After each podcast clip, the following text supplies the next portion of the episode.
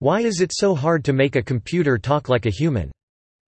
When our machines first began speaking to us, it was in the simple language of children. Some of those voices were even designed for kids. My speak and spell was a box with a handle and a tiny green screen that tested my skills in a grating tone, but I still heard that voice sometimes in my dreams. Teddy Ruxpin's words played from cassette tapes popped into his back, but his mouth moved at just the right cadence, which made him feel almost alive. At least to a kid. For adults, however, the clunky computerized voices of the 1980s, 90s, and early aughts were far from real. When the train's voice announced that the next stop was Port Chester using two words instead of Porchester, we knew, that was a machine. It could not know that we New Yorkers pronounced this place as one word, not two. It was simple, a voice that sounded human was a person, a voice that sounded like a machine was a machine. This was fine when all we needed were announcements that were basic, short phrases.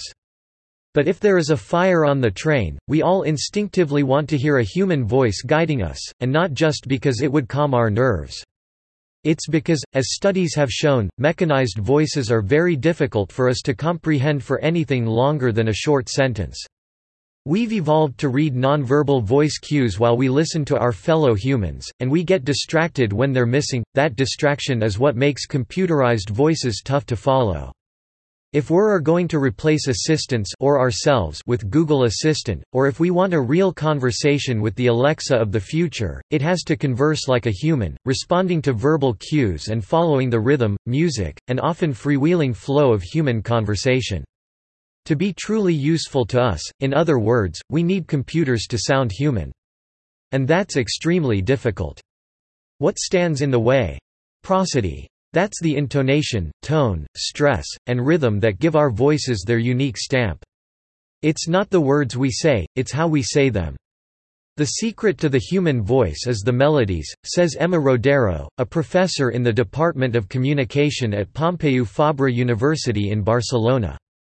Rodero has researched non-human voices extensively and says that outside the actual words we use, there's so much going on that it's tough to teach a computer all of it. What we hear now are manipulated human voices, chosen for us by the people who create them, a voice only Frankenstein. Intonation is a combination of four qualities, tone the most important, speech rate, intensity, and loudness. I can do multiple combinations of those when I talk. Siri can't, Rodero says, who says she has worked with voice engineers and provided them with a list of intonations connected to emotions, including joy, sadness, and everything in between. But there's the inherent limitation of being a machine, they can spit out only what we put in, and each of us is unique in myriad ways. When you are happy, you have a lot of ways to express this happiness in your voice. The problem is that we cannot put that into a computer, Rodero says. This is a problem for engineers, algorithms are limited, but my voice is not limited. Tech companies have gotten around some of this by choosing a human voice with lots of personality to input into their AI, which then puts them together in new combos to form speech, from the get-go. When it came time to choose the voice for IBM's Debater an AI designed to debate humans, the company held an audition and chose 20 voice actors. The winner was picked via a subjective judgment by the IBM team, who asked themselves questions about which debate-style voice they preferred, was I moved? Did he or she convince me? Did they have the right amount of persuasion and passion, says IBM's Andy Aaron, who worked on Project Debater. That was just the start of creating the debater voice. We collected something like 150,000 words from our voice actor, which amounts to 20 hours of speech recorded, says Ron Hoory, also with IBM's Project Debater. A team of labelers had to spend a lot of time to annotate it according to word emphasis and then run a lot of analysis. Then we divided that into phonemes, and for each one, we have a lot of metadata, whether the pitch is low or high, the duration, etc., and we had to extract intonations. Then we had to do a lot of manual correction. They also applied deep learning to get prosody right, or at least close, Hoory says.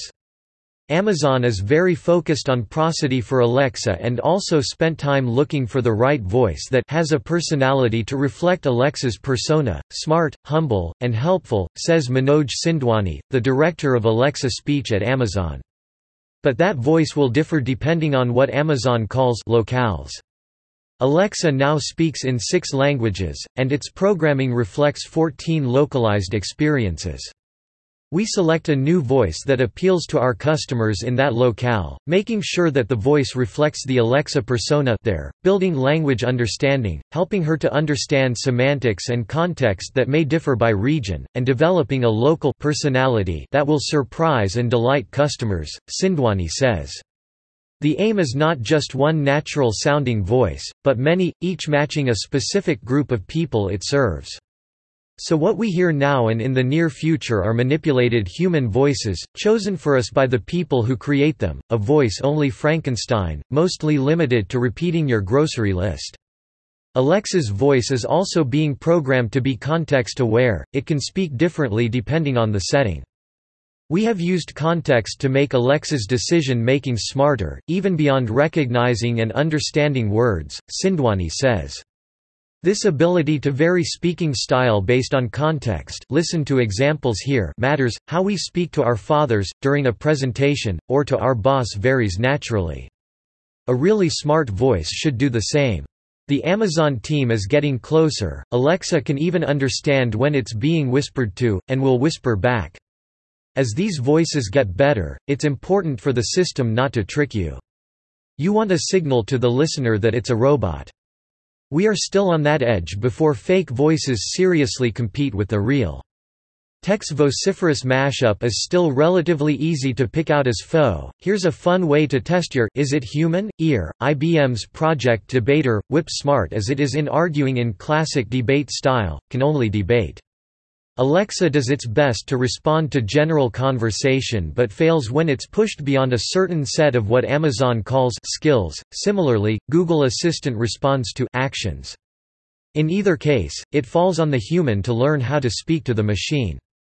Still, for all those complications, experts believe we're just a few breakthroughs away from computers that can converse with humans. Getting there will solve a host of technological issues but will introduce just as many legal and ethical ones. When Google first demoed its new duplex technology last year, it was a remarkable moment. The Google Assistant voice was so natural sounding when it called and asked for a salon appointment and made a dinner reservation, two tasks it had been deeply trained to carry out, that the audience delighted, and freaked out. Zeynep Tufekci, a professor at the University of North Carolina at Chapel Hill who studies tech social impacts, called it deceitful and so obviously wrong on Twitter. She was far from the only one disturbed by the fact that the harried human worker on the other end of the phone seemed to have no idea they were talking to a machine. It's a breakthrough potentially ripe for abuse. Google said it will be designing this feature with disclosure built in, and we'll make sure the system is appropriately identified, and in its very earliest iteration calling select restaurants for reservations, it appears to do so. IBM's Andy Aaron sees this as a positive step. As these voices get better, it's important for the system not to trick you, he says. For all the effort to make a voice that talks like a person, you want a signal to the listener that it's a robot.